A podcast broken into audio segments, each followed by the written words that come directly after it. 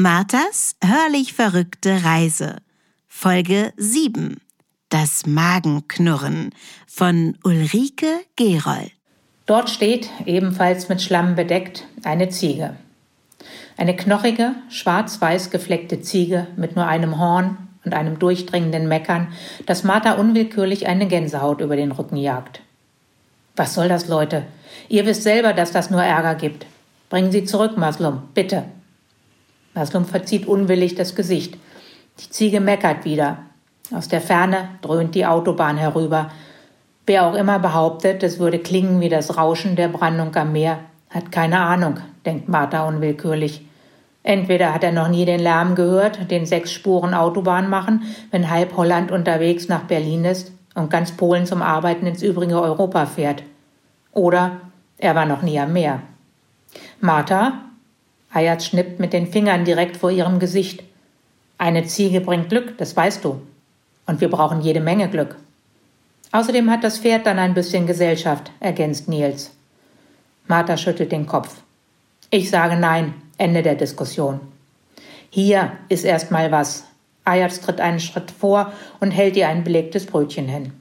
Dein Magen knurrt. Ich hab's deutlich gehört. Und mit leerem Magen Entscheidungen zu treffen ist schlecht. Ganz schlecht, echot Nils. Die Ziege meckert und senkt den Kopf. Als sie ihr Horn in den linken Hinterreifen des Mustang rammt, wiehert das Pferd auf und stampft mit den Vorderhufen. Zischend entweicht die Luft aus dem Reifen. Und plötzlich erinnert sich Martha, woher sie die Ziege kennt. Das Tier gehört dem Buchhändler im Ort, dem Typen mit dem Bart und den krausen Haaren an der Straße von Lehrte nach Ilten. Und die Ziege heißt Madonna. Im nächsten Moment weiß Martha, was sie tun muss. Es gibt nur eine einzige Lösung für das Problem, das sie haben. Und sie muss sich selbst drum kümmern, weil es zuallererst und vor allem ihr Problem ist. Sie blickt zu Nils und streckt die Hand aus. Gib mir mal bitte.